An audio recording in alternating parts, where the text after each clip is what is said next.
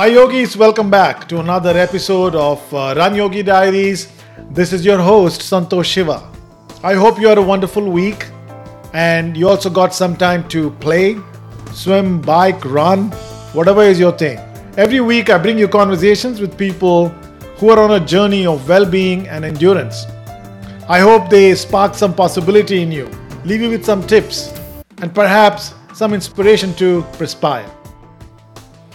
My guest today is a lifelong runner and more recently a sponsored barefoot ultra runner. He describes himself as a primalist.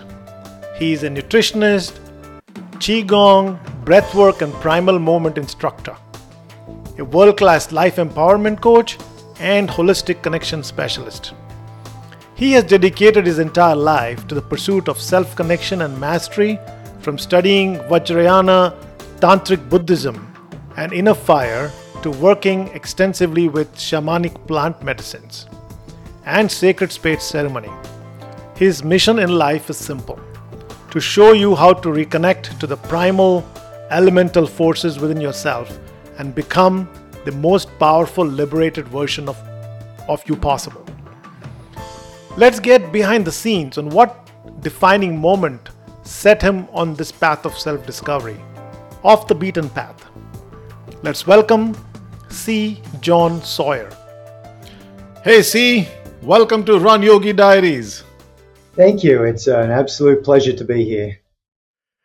It's a pleasure indeed. You're you're almost a, a real life yogi, uh, and uh, this is Run Yogi podcast. So what a what a wonderful you know uh, combination, and uh, such a pleasure having you here. You have such a, a powerful you know uh, credential. Uh, you you've been you've got a degree. You've you've studied herbal medicine. You've been in military, and you know been through that space.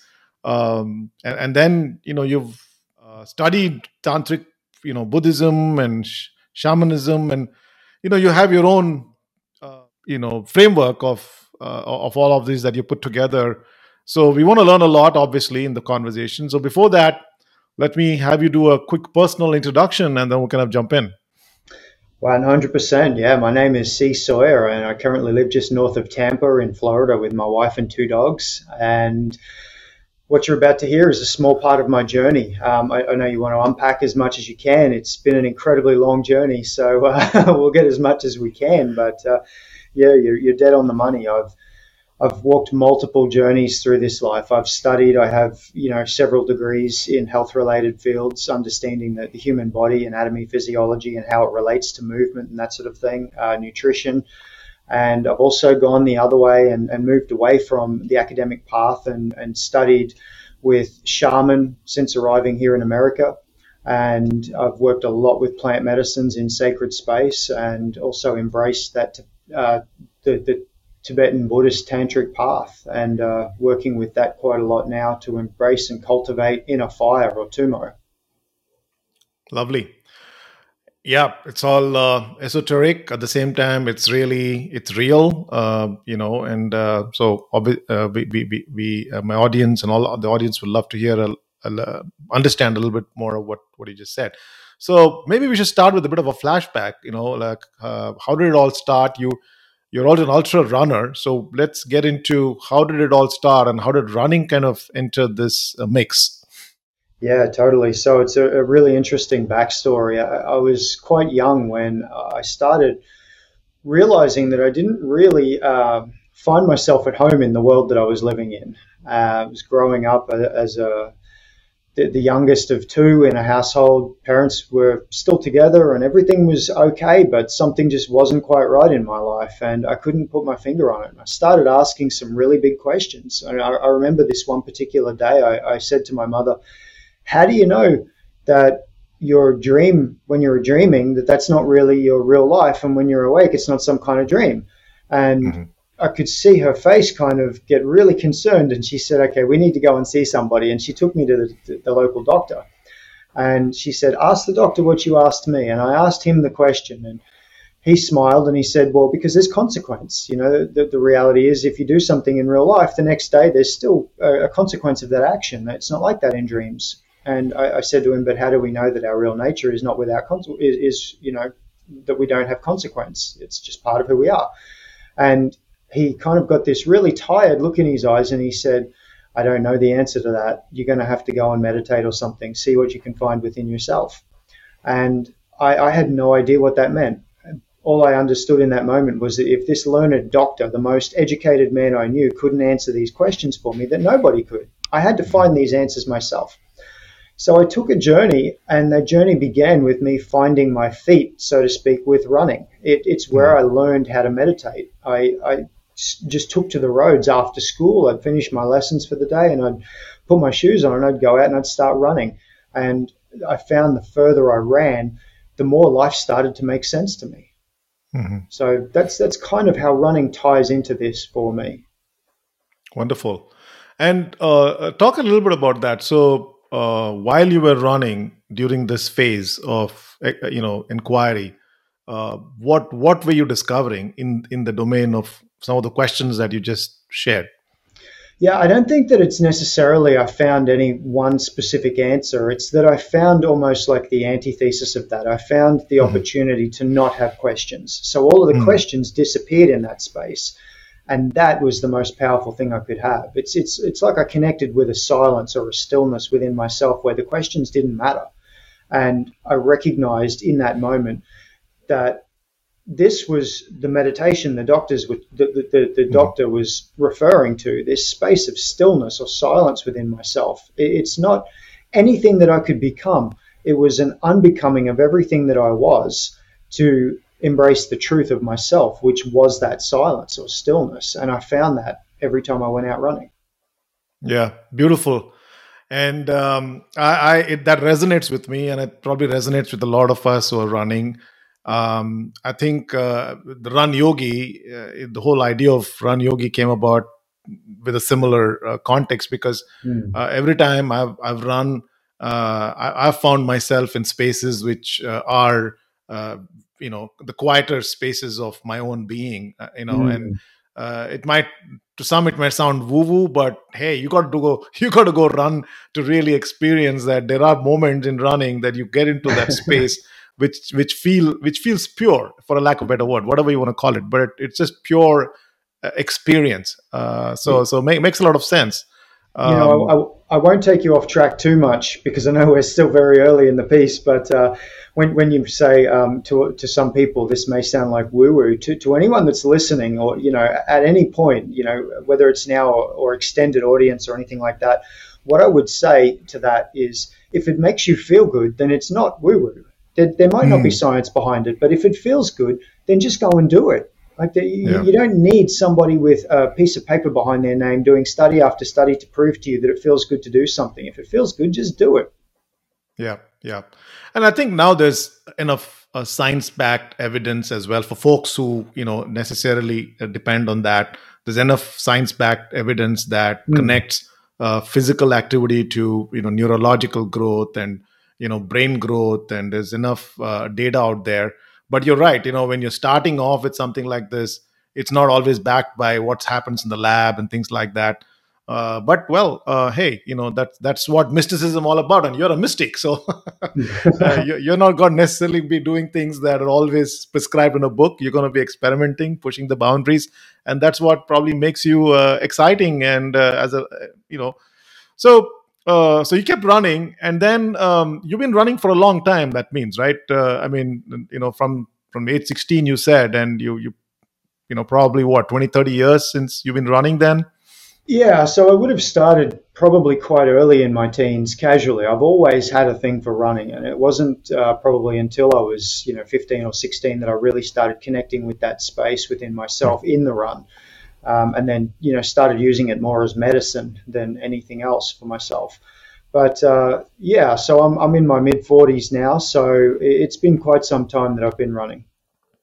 And uh, did you also do so? Did you mostly run uh, as run use run as meditation, or did you also do any kind of competitive running at that time when you were young? I never got into the competition side of things because I, I was always I had a massive lack of confidence, and I, I, couldn't hmm. bring myself to stand in competition in case I didn't perform well for whatever reason. And that, that would have just been shattering to an already fragile, fragile ego. So I, I didn't start competing at that stage. It wasn't until after my military service that I uh, I started competing. So, choice of military was that how how does that fit in in this in this uh, phase of life where you were exploring, asking questions? How did that happen? Yeah, it was it was actually a really interesting uh, segue in my life because I was uh, as I was finishing school, I was getting quite heavily into uh, to Buddhist meditation and uh, exploring that Mahayana Buddhist path. And there was a monastery not too far from my house. So when I when I left school, I actually went to the monastery and spent about six months, and uh, you know, was on the verge of taking vows as a, a, a, Buddhist monk, and then I just completely changed tack, left the monastery, and went and joined the military.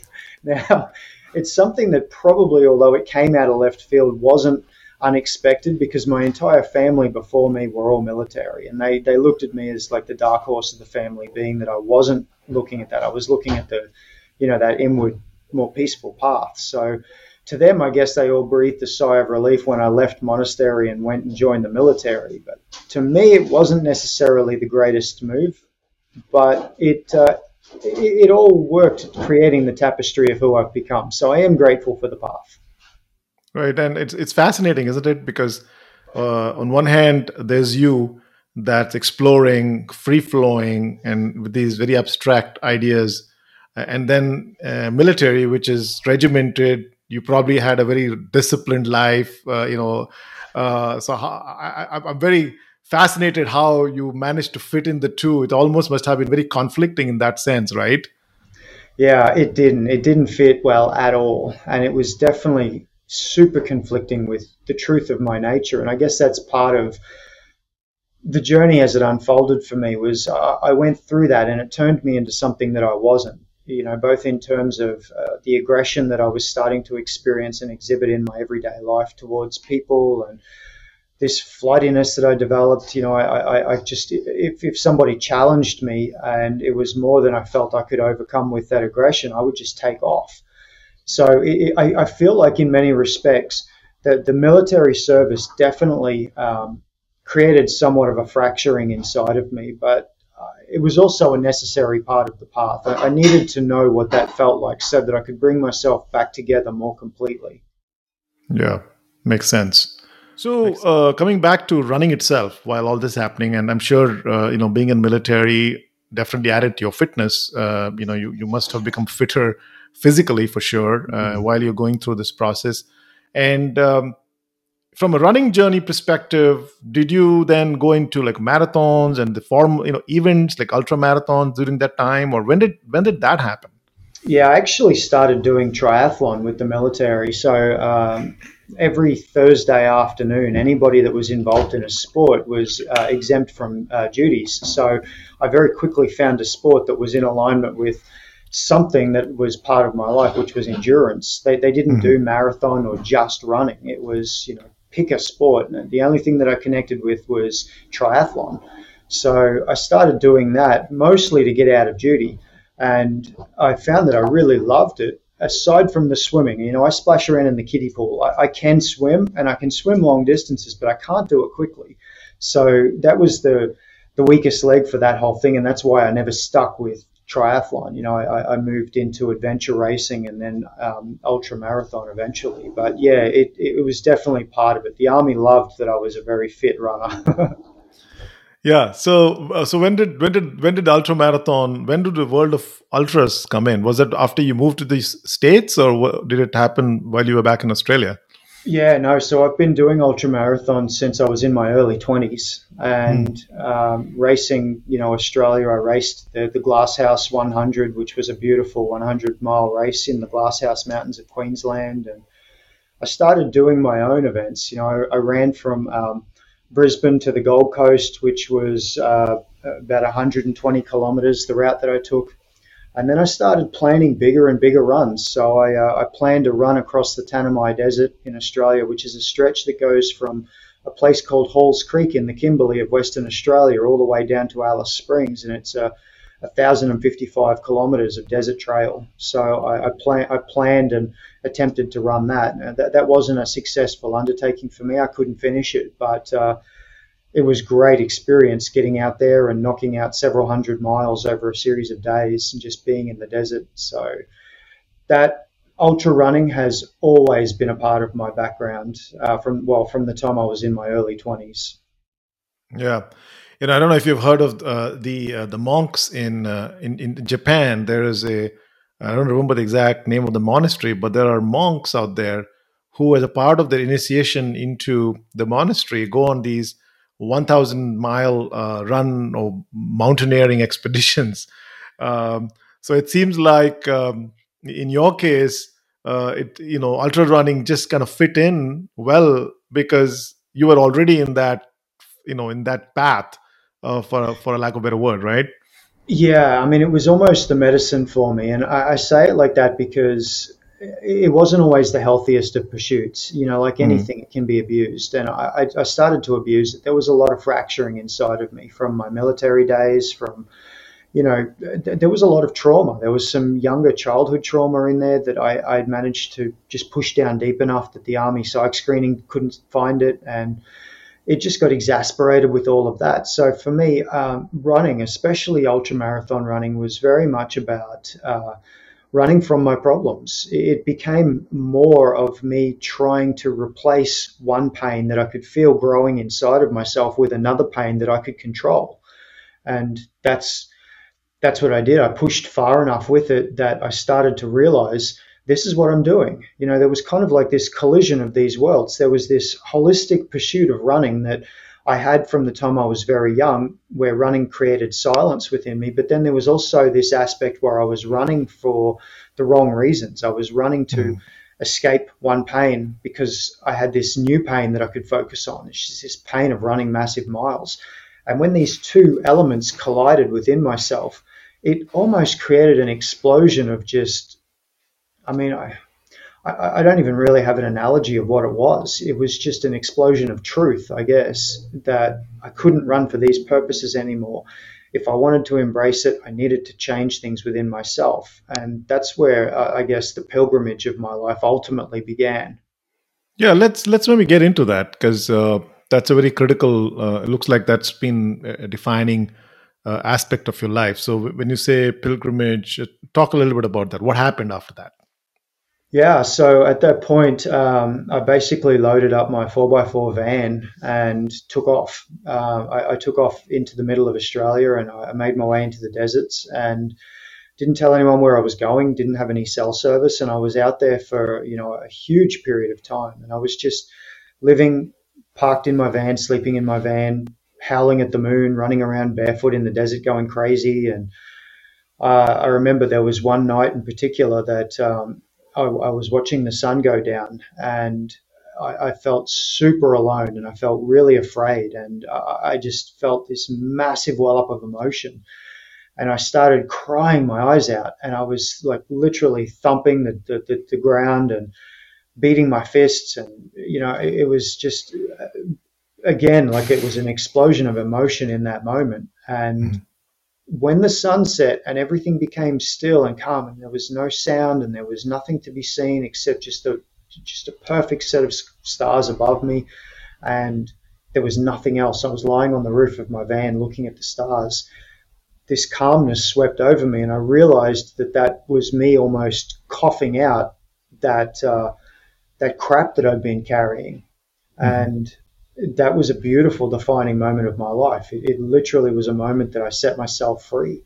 And so uh, the next day I loaded everything up and drove out of the desert and found civilization and, you know, started reintegrating myself into, uh, to, to civilization that wasn't where it ended. That was kind of where it began, you know, because mm. as, as things go, we, we tend to think we take the medicine and we're better, but it's not how it works. You know, we, we take the medicine and it just opens a doorway for us. And then that doorway yeah. is something we have to step through. And then we take the journey of understanding. That's the integration. And so I then spent the next several years integrating that. And that journey was a process that took me to the northern Fijian Islands where I became a yoga teacher trainer. Mm. Um, or a yoga teacher, I should say, did my yoga teacher training. Um, it took me to um, the the jungles of uh, northern Thailand, and you know I was running around barefoot up there, you know, hunting and living with them, and then uh, yeah, from there uh, the story just I guess continues with a bit more normality. That's you know the point where I, I met my now wife, and life just unfolded as it has. Wow. So what happened to you on the on the van in the middle of a desert is uh, probably what people call enlightenment in in uh, in a lot of cultures, right? Uh, you know, I would say that it was a moment of expansion within myself. Mm-hmm. I tend to shy away from the word enlightenment purely mm-hmm. because there's so much stigma attached to it. It's it's almost mm-hmm. like the word love. you know, yeah. it just it gets thrown around a whole lot. It has this huge, big, scary meaning to it. It literally just means knowing yourself. And yeah. I, would say, in that respect, then yes, it was a process of me knowing myself in that moment. There, there was definitely yeah. a, an unveiling for me. And it's taken a long time from that point for me to make sense of and integrate the experience. But it's definitely enriched me in ways I couldn't have imagined for having done so. Yeah, absolutely. No, I, I, I hear you. And, and, and there's always a challenge, like in the Eastern cultures uh, where I come from in India you know we use words like nirvana and moksha and um, you know you hear about people going to himalayas and uh, meditating for uh, you know years and maybe days and years and end to sometimes uh, sh- talk about some of the experiences that you're talking about and sometimes it's hard to retrofit that into a western vocabulary because mm-hmm. there isn't an exact word you know that might uh, represent what moksha is or what uh, you know um, nirvana is. And I'm, I'm a part of a modern world and it's not like i understand mm-hmm. and know all of it. But i know uh, i uh, i do get a sense of it in a way. You know when someone's talking like in your in your case you're talking about an actual experience and there's no way for me to replicate what you experienced there. But i have a sense of it um, you know the what it could have been mm. uh, you know and and so yeah that and, and and not many people not many people are lucky to experience that. So uh, you you de- you definitely are one of those lucky ones in a way. You know, one of the interesting things that happened when I uh, had come out of the desert, I, I went south, and I, you're probably not super familiar with the geography of Australia, but I, I basically came down the middle from uh, Birdsville all the way down the desert trail, and then I, I, arrived at what's known as the Great Australian Bight, and it's just this big stretch of cliffs with the raw Southern Ocean right there. And I I felt like I had been set free in many respects, but I also felt like I was now without any real purpose or direction. What was next after that experience? So I, I almost gave an ultimatum to the divine, if you will, and I came out to the cliff and I stood on the cliff and I was looking down at the ocean and there was a little stretch of beach just off to the side and I thought, okay, the, the water's probably deep enough if I have a purpose in life, allow me to survive, bring me back. And I jumped. I jumped into the water. And as soon as I hit the water, the water was absolutely freezing. It was like being stabbed with all these needles all over my body. And I was swimming for all I could. And there was a strong current that I couldn't have seen from the cliff. And I was being pulled like further out. And I'm looking up at the cliffs, looking for anybody to, you know, to save me, to shout out to, to help me. And there was no one there. I was in an isolated stretch of the country. And after about 15 minutes, my, my arms just felt so fatigued and I was out of breath. And I thought, that's it, I'm done. And this wave of panic swept over me. And then I went underneath the water.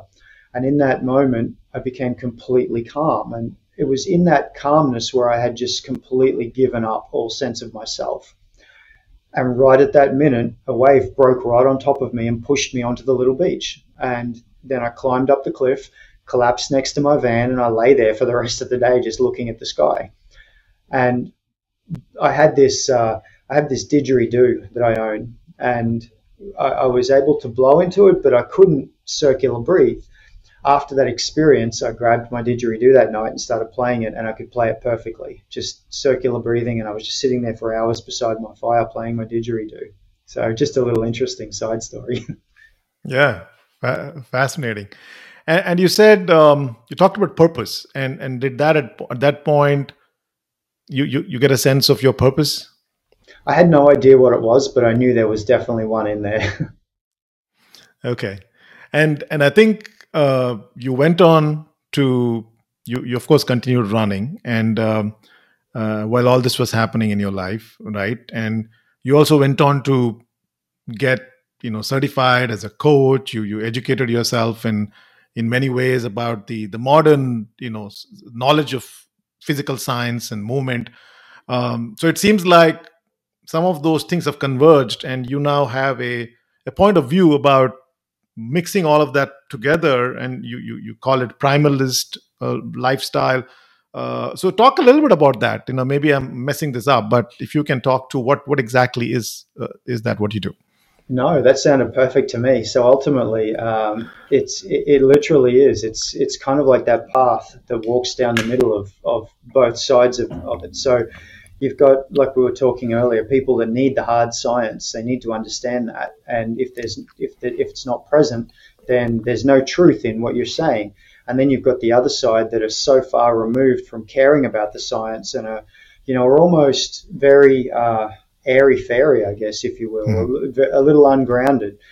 There is a path that walks through the middle of both of those, and they do meet in the middle. And uh, that's what I've dedicated my life to is finding that point of balance between the two. So I understand the science. You know, I've studied physiology, I've studied anatomy, I, I understand how the body works. Mm-hmm. I've, I've studied multiple fields. I have a degree in Western herbal medicine. I've studied, um, you know, naturopathy. I've studied nutrition. Um, there's there's multiple fields there that support my understanding of how the body works and how it works optimally.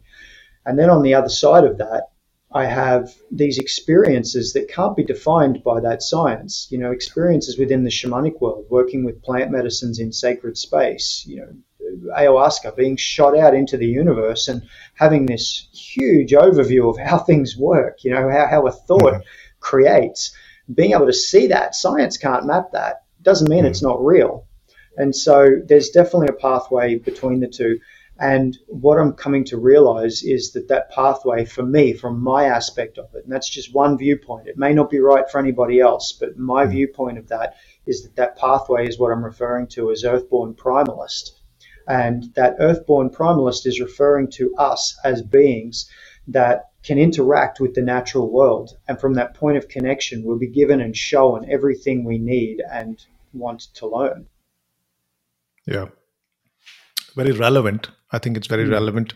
And, uh, you know, uh, where I come from, which is India, we um, we have something called Ayurveda, for example. It's been mm-hmm. there for you know thousands of years, which is um, which is a, a, system of medicine which is you know uh, nature oriented it's you know uses you know uh, the, the, plants and um, uh, herbals system for cure and then you have yoga and all of that stuff right so completely completely makes sense and it's very relevant to to our modern day life uh, to be able to balance that now you are also uh, a ultra runner and you also run barefoot right and mm-hmm. and that's how we kind of that's what got me fascinated about uh, what you do. So it seems like all of what you do, and and then you're running barefoot for these long, you know, distances.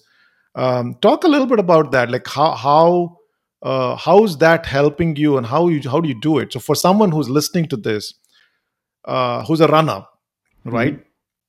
Uh, you know, what do we what do we what are the challenges we deal with? We have uh, you know flexibility issues. We have uh, you know mobility issues. We have injuries with shoes on, uh, with all the gadgets on, and here's you, uh, you know, primalist, leading a minimalist lifestyle, running barefoot, and you're fine. Uh, so, so talk to us a little bit about how can others incorporate something like that in their life. Yeah, I absolutely believe, and and again, it's one of those things that I, I have no way with what I have of scientifically mapping this, but I absolutely believe the connection to the earth, like real connection to it, as in our bare skin on the earth, has a way of recharging us. Mm. And I, I, believe that in many respects, the human body is, um, we're, we're both a battery and an oscillator. We store charge, but we generate charge. Qigong is a perfect example of that. Qigong, Qigong, however you want to pronounce it. Something that I've studied a lot and I love doing it. I love my practice. Qigong will say that as you twist certain movements, you're generating charge, you're generating qi. Now, you have a way of bringing that qi into central locations, these dantians within the body, and you can store it or you can use it. You can replenish your different energy centers. There's uh, a similar practice across all of the different schools. You know, yoga has their version of it. Um, Chinese tr- traditional and classic Chinese medicine, they all have their own versions of it. Mm. But ultimately, what happens is, I believe, through my experience, when I was running in shoes, I was cutting off connection to that almost primal charge to the earth because shoes are insulating forces.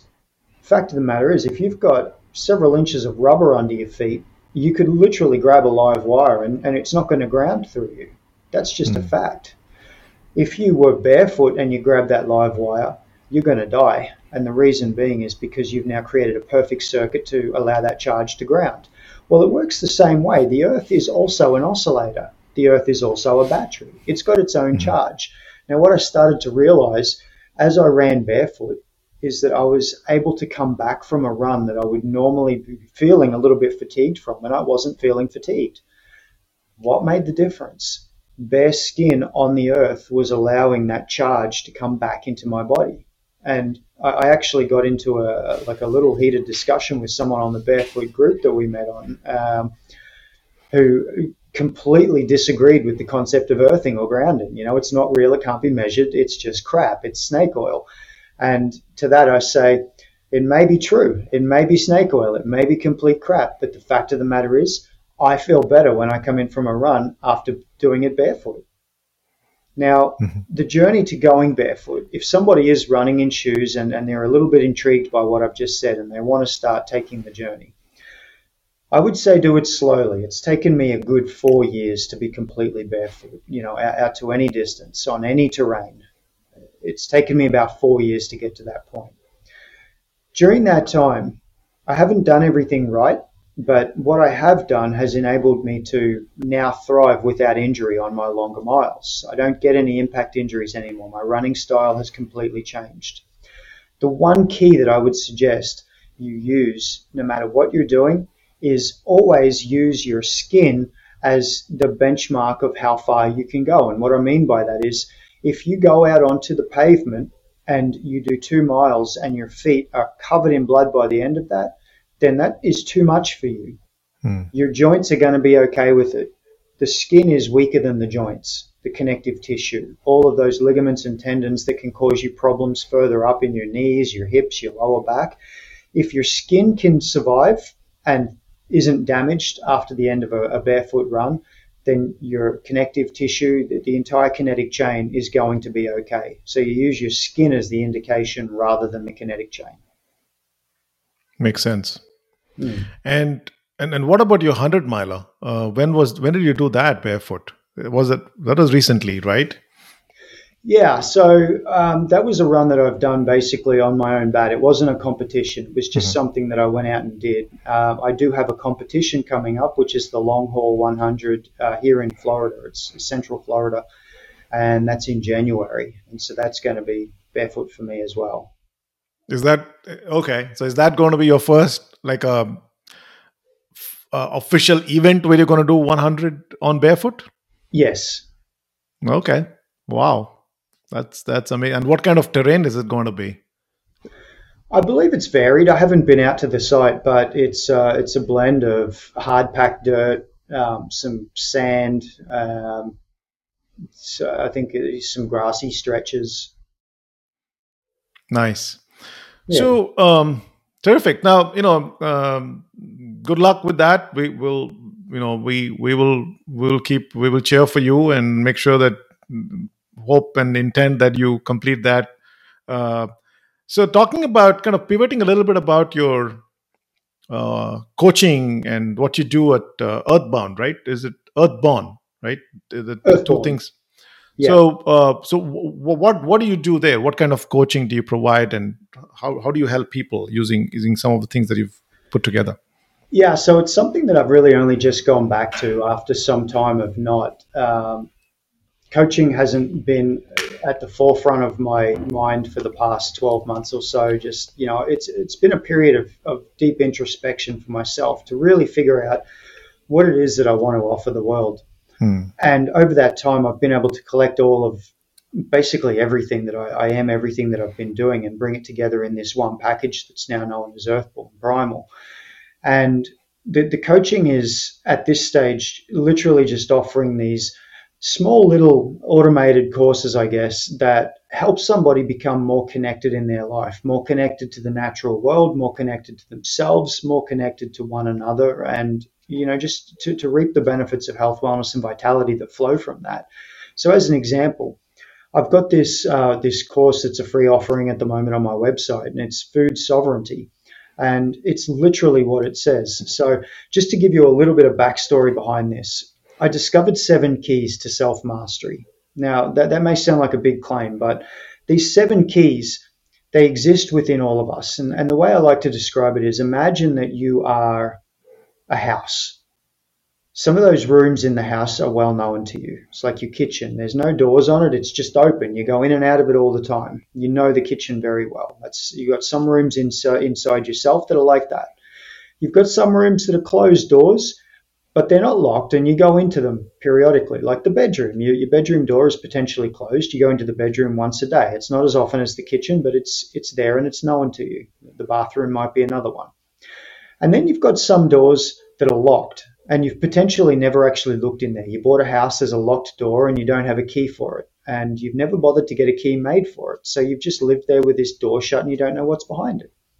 It doesn't mean that you can't get access to it it just means it's going to require a little bit of work. So, what I've discovered is that there are seven keys within each of us. And mm-hmm. those seven keys are what we do in our everyday lives. It's the way we handle ourselves around certain elements. And those elements, once we have mastered them one by one, each one leading to the next, then enables us to gain total mastery over ourselves and become a true creator of our own life. Now, that first key is food. That's key number one. If you cannot control yourself when it comes to your food habits, you've got no point in trying to control anything else in your life. If food controls you, even any aspect of it, if you have to have a coffee to start your morning, you're not in control of your food habits. Mm-hmm. Now, there's nothing wrong with having coffee of a morning. I love my morning coffee. But it needs to be a choice. It can't be a compulsion. It can't be a habit. It can't be a craving because from that position, you don't have sovereignty over that. So, food sovereignty is a program that I have that's a, a small free offering. It's about 15 pages on my on my website currently, and it breaks down our relationship with food, not so much from a nutrition or dietetic point of view, but more from an understanding of where we stand in relation to food and how a lot of our eating habits are emotionally driven or habitual cravings and that when we take a step back from those, we go through a process of elimination that at the end of that, we gain real control and we start listening to our body. We start learning how to listen to our body. Our body's always speaking. You know, with so many different systems of eating on the planet, there's new diets popping up all the time. How do we know what's the right way to eat for us? Your body knows your body has this fundamental inbuilt compass when it comes to food. You just can't hear it when you're overwhelmed with emotional eating habits and cravings and patterns and things like that. So this talks about that and puts it into perspective. So that's that's that's one aspect. I've also got a 28 day body reset which is that elimination process for 28 days, how to go about eating for 28 days that starts removing those emotional eating patterns and cravings and habits and all that sort of thing. And once they're gone, then we're in a position to start listening to our body and doing what it needs us to do. Yeah. Great. yeah, so uh, that, that's awesome, uh, C. Um, the, thanks for sharing your uh, journey here and uh, it seems like uh, what's next is you seem to be continuing to uh, develop this uh, seven keys. One is food. What about the other six keys? Is there something you can talk to us about it, or is that oh, work in progress? Yeah, no, I can definitely share the keys with you. So the yeah, first one is the first one is food, and again, I like I like to uh, liken this to a house, the process of restoring a house. So if you've got this house and it's all run down and the door's kind of knocked off its hinges and the yard's all overgrown, there's plaster hanging off the walls and the wires hanging out of the ceilings, and you've got raccoons breeding in there on stained rugs and things like that. Anything that you want to try and bring into your world in terms of like you're attracting abundance, you you want to attract a partner or you know something like that. You're trying to start a business. From that state within yourself, and it doesn't necessarily mean you're hugely overweight, but you'll know within yourself if this is the state you're in, you, you know, physically. If your body's in this state, you're, you're eating pizza pockets every night. This is kind of where you're at, right? So that's that's what working with food does. That's the first key. It's it's a matter of doing the, the heavy work, putting plaster back on the walls, putting the rewiring, shooing the animals out, taking care of the yard work, making the house kind of presentable this is one of the reasons why. So when we get to key two, which is breath, working with the breath, so many people will go to the breath first. And if food isn't in place, trying to go to the breath is literally like trying to dust the window sills in that demolished house. It's pointless. You could you could dust the window sills. You could bring in a cleaning a cleaning person and have the, the you know the, the window sills dusted and the bench tops wiped down but you've still got plaster hanging off the walls. You've still got wiring hanging out of the ceiling. It's kind of pointless. So we start with food. Once food is done and it's uh, brought the house back to repair, then we go to breath. Now, breath is that uh, more, uh, I guess, um, refined cleaning within the house. This is mm-hmm. where we start cleaning and decorating the house. So that that breath work but the, the thing with breath work also is that the further we go with it, the more we really start controlling ourselves. And this is where the journey gets really beautiful. So, just as an example, I work uh, quite heavily with Tumo or uh, uh, inner fire breathing. And Tumo being um, the, the, the, goddess of fire and passion um, from, from Tibet. And the, the, the, practice is breathing in a particular way that starts increasing your, your body temperature so that you can withstand the cold. Now, Wim Hof is a great yeah. proponent of this. He's discovered a, a, way through Tumo breathing and he has his Wim Hof method now. One of the things that this does for you, just as an example, this morning, um, so I, I have this chest freezer that I have in my garage because I live in Florida. It never gets cold here. I have a chest freezer full of water and the water is held with a thermostat at a constant 37 degrees Fahrenheit. It's about 2 degrees Celsius. Mm-hmm. And I sit in that every morning after doing my Tumo breathing. Now, I watched my thermostat because I cut power to the freezer, so it can't turn itself on while I'm in it, just in case water leaks through. But while I was sitting in there this morning, I'm watching the thermostat as I'm doing my Tumo in a fire breathing the thermostat's climbing, and I actually managed to raise the temperature of the water 10 degrees while I was in there this morning. So it went from 37 to 47, almost 50 degrees, just from five minutes of sitting in there doing Tumo breathing. This is wow. how powerful we are with our, our breath. So that's just one example of what we can achieve. You know, we have the ability to change which nervous system we're operating from. We can shift from our autonomic uh, that sympathetic nervous system to our parasympathetic nervous system. We can do that. It's no longer autonomic. We can choose what we do with that. We can activate our sympathetic nervous system if we're, uh, you know, we have some kind of pathogen invading our body. We can attack it actively. We can also deactivate and turn on rest and digest if our body's overacting with something. So very powerful. The breathing is amazing. Mm-hmm. The next one after breathing is conditioning. And conditioning refers to things like being barefoot on the earth, mm-hmm. being subjected to freezing cold water, being subjected to extreme heat in summer. And there's definitely gentle pathways that need to be taken when doing this because the fact is, as we start to move into conditioning, we're, we're really working with the elements and the elements within us, the elements without us. And those elements don't play they are a playful force, but they don't play. Like they, they, they will hurt you if you go too fast into that. You know, there's a lot of mm-hmm. people mm-hmm. in the Wim Hof group that have really hurt themselves because they've mistreated the cold. The cold is a formidable force. So is the heat. You know, there were times throughout the summer here in Florida that I was training for my ultra marathon running. I ran two 50 mile ultra marathons this summer here in Florida. And the, the temperature was, you know, well and truly into 100 degrees Fahrenheit while I was racing those races.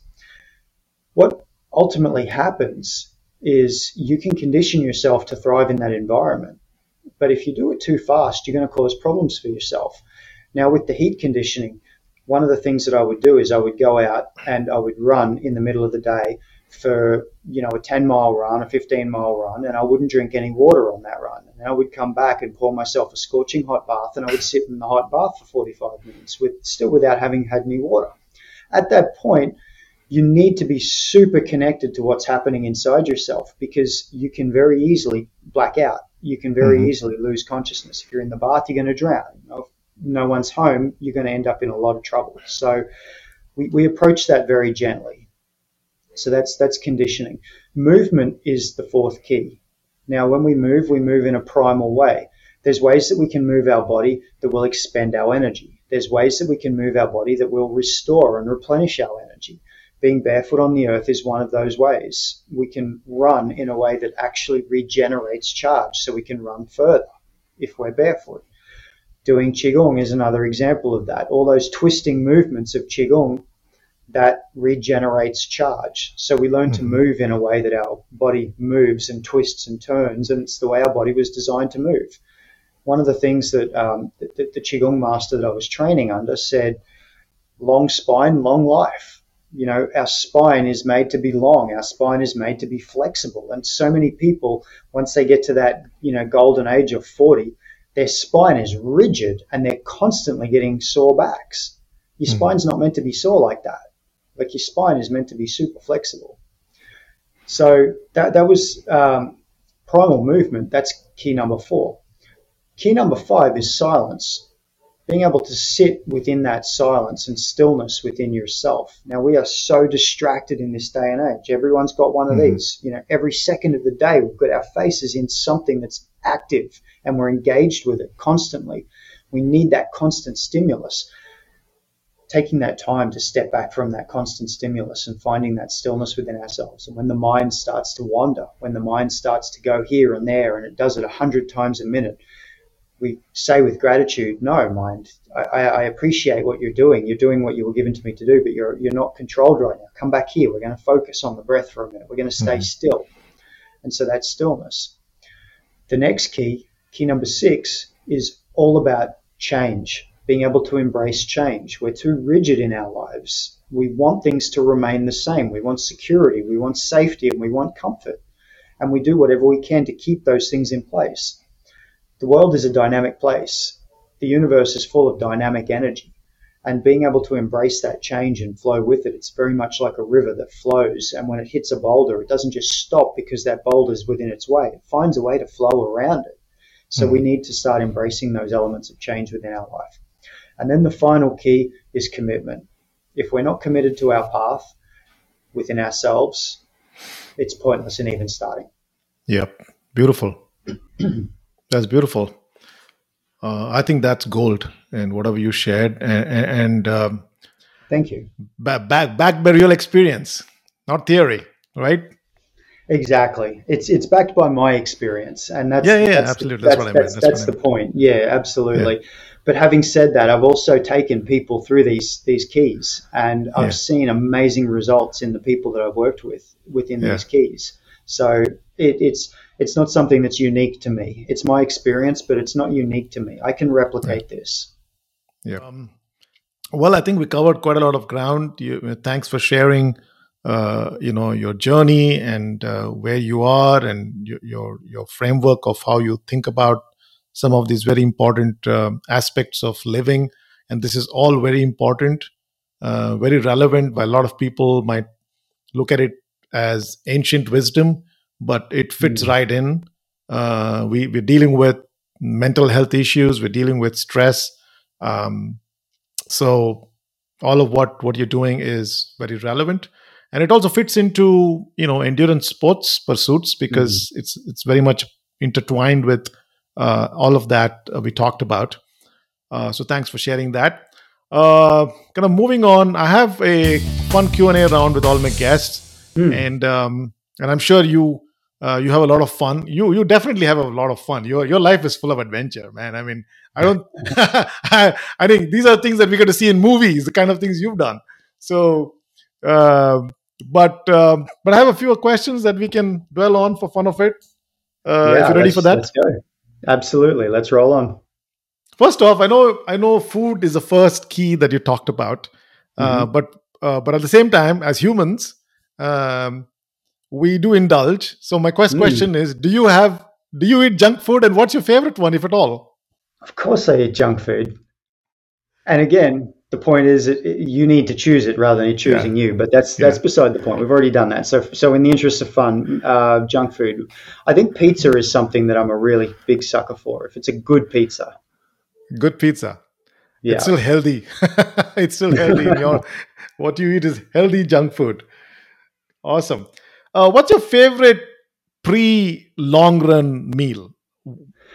What do you prefer? Well, uh, once again, it's going to be pizza. Um, and that's something that I, I, almost have a ritual of, and I have since I was very young. Is the night before a race, I'll have a large pizza, I'll grab a couple of, uh, you know, like soft drinks or something like that. I don't really drink alcohol very much, uh, very occasionally, but uh, I'll uh, yeah, I'll, I'll get myself a nice dessert, um, maybe some uh, Ben and Jerry's ice cream or something like that. I'll have a pizza. I'll have the ice cream. I'll just you know getting those final calories in before the event. Yeah, you see, yogis do eat ice cream and yogis do have pizzas. It the point is like you said, it's just not eating it compulsively, but eating choosing it and having right. That that's really what the message is. So eating it's, junk food is not a bad thing. definitely, no, nothing yeah. is bad. It's it's yeah. it's what's behind it. Yeah, it's the absolutely. motivation. Absolutely. Uh, music. Do you listen to music? Mm. I love listening to music. All right. Uh, a song that uplifts you. Uh, "Life Is a Highway" by I think it was uh, what was his name? I can't think of who sung it, but uh, th- there's a song, "Life Is a Highway," and I love that song. Every time I hear it, it's old school. I, I just feel really good. I'm also getting a lot into. Um, there's a, a, Scottish drumming group called Clanadonia, and um, they're, they're uh, they do a song called "To Bard," and whenever I hear that, I just have to start jumping around. I can't help it. all right, all right. Uh, what what else do you do for fun other than running and other than running, I guess? Yeah, so I love kayaking, um, mm. anything involved in nature. Uh, mm. I love gardening. I love being out with my plants. Um, uh, I love shooting, whether it's firearms, rifles, or uh, my bow. I have a, a, compound bow that I love to shoot, um, purely targets. I don't shoot at anything, but you know, targets but I enjoy the sport. So, okay, the last question I have, which is something I asked all my guests, is um, if we made a movie of your life, which I think is very interesting. Uh, I'm sure any, anyone in Hollywood want would want to sign you up. Uh, but let's see what you have a, what you say about it. If we made a movie of your life, what genre would you put it in, and who would you like to play your role? Oh, that is a really good question tough question. I've got so many favorite actors. I, I often thought, um, so just you know, very quickly, if, if you don't mind, I, I mm-hmm. wrote a book called The Last Alchemist, which is available on Amazon right now, and mm. it's it's a novel, but it talks about the the hermetic principles of the universal principles of hermetic alchemy, and I always figured that if that was turned into a movie, the main character, who was loosely modeled on me and my life, uh, would be played by Keanu Reeves. Um, I don't know whether Perfect. he could quite pull off the beard or not. So, well, yeah. we'll use computer graphics for that then. if he can't, well, that's a great um, choice. Uh, and and uh, he's coming back. Kind of, uh, sorry, uh, what kind, what kind of genre would it be? I think it would have to be. Um, it would have to be a, a, like an action comedy, I guess. Mm. Um, you know, maybe something like the old school uh, Big Trouble in Little China with um, Kurt Russell. A little yeah. bit of comedy, a little bit of action, a little bit of mysticism woven in, something yeah. like that. I think that would be fun. Yeah, absolutely. Great, great choices. Great choices. You did well. Thank you for sharing that. Uh, learned a few more things about you in the process. Hey, we're kind of coming up to the end of our conversation. Um, mm. It was a very uh, insightful and uh, fascinating insight into what you do. Uh, obviously, you know you live on the edge. You, you, know you've lived on the edge. You're still living on the edge. You're pushing the boundaries, exploring new things. Um, I'll give you the last word. Any final message to the audience? Anything you want to say before we wrap up? Yeah, don't compromise. You know this this version of life. We don't know that you're going to get another shot at this. There's talk, reincarnation. You're going to come back. There's speculation. We don't know Science can't back that up yet. There's no evidence of that. As far as we know, this is all we've got. And so don't compromise. You know, if you're not happy in a situation, change it. It's reflecting an element of yourself. So you have control over that. All you need to do, literally, other than taking outward action, is to ask yourself inside what is it inside myself that this situation is reflecting right now? When you find that, and you make a move to change it, the external will respond and you will change your life for the better. So don't compromise. Wonderful. Again, C, thank you so much uh, for taking time out and sharing yourself here. Uh, I'll let you go and have a wonderful rest of the evening, and I wish to stay in touch. Absolutely. This has been a lot of fun. Thank you. Thank you.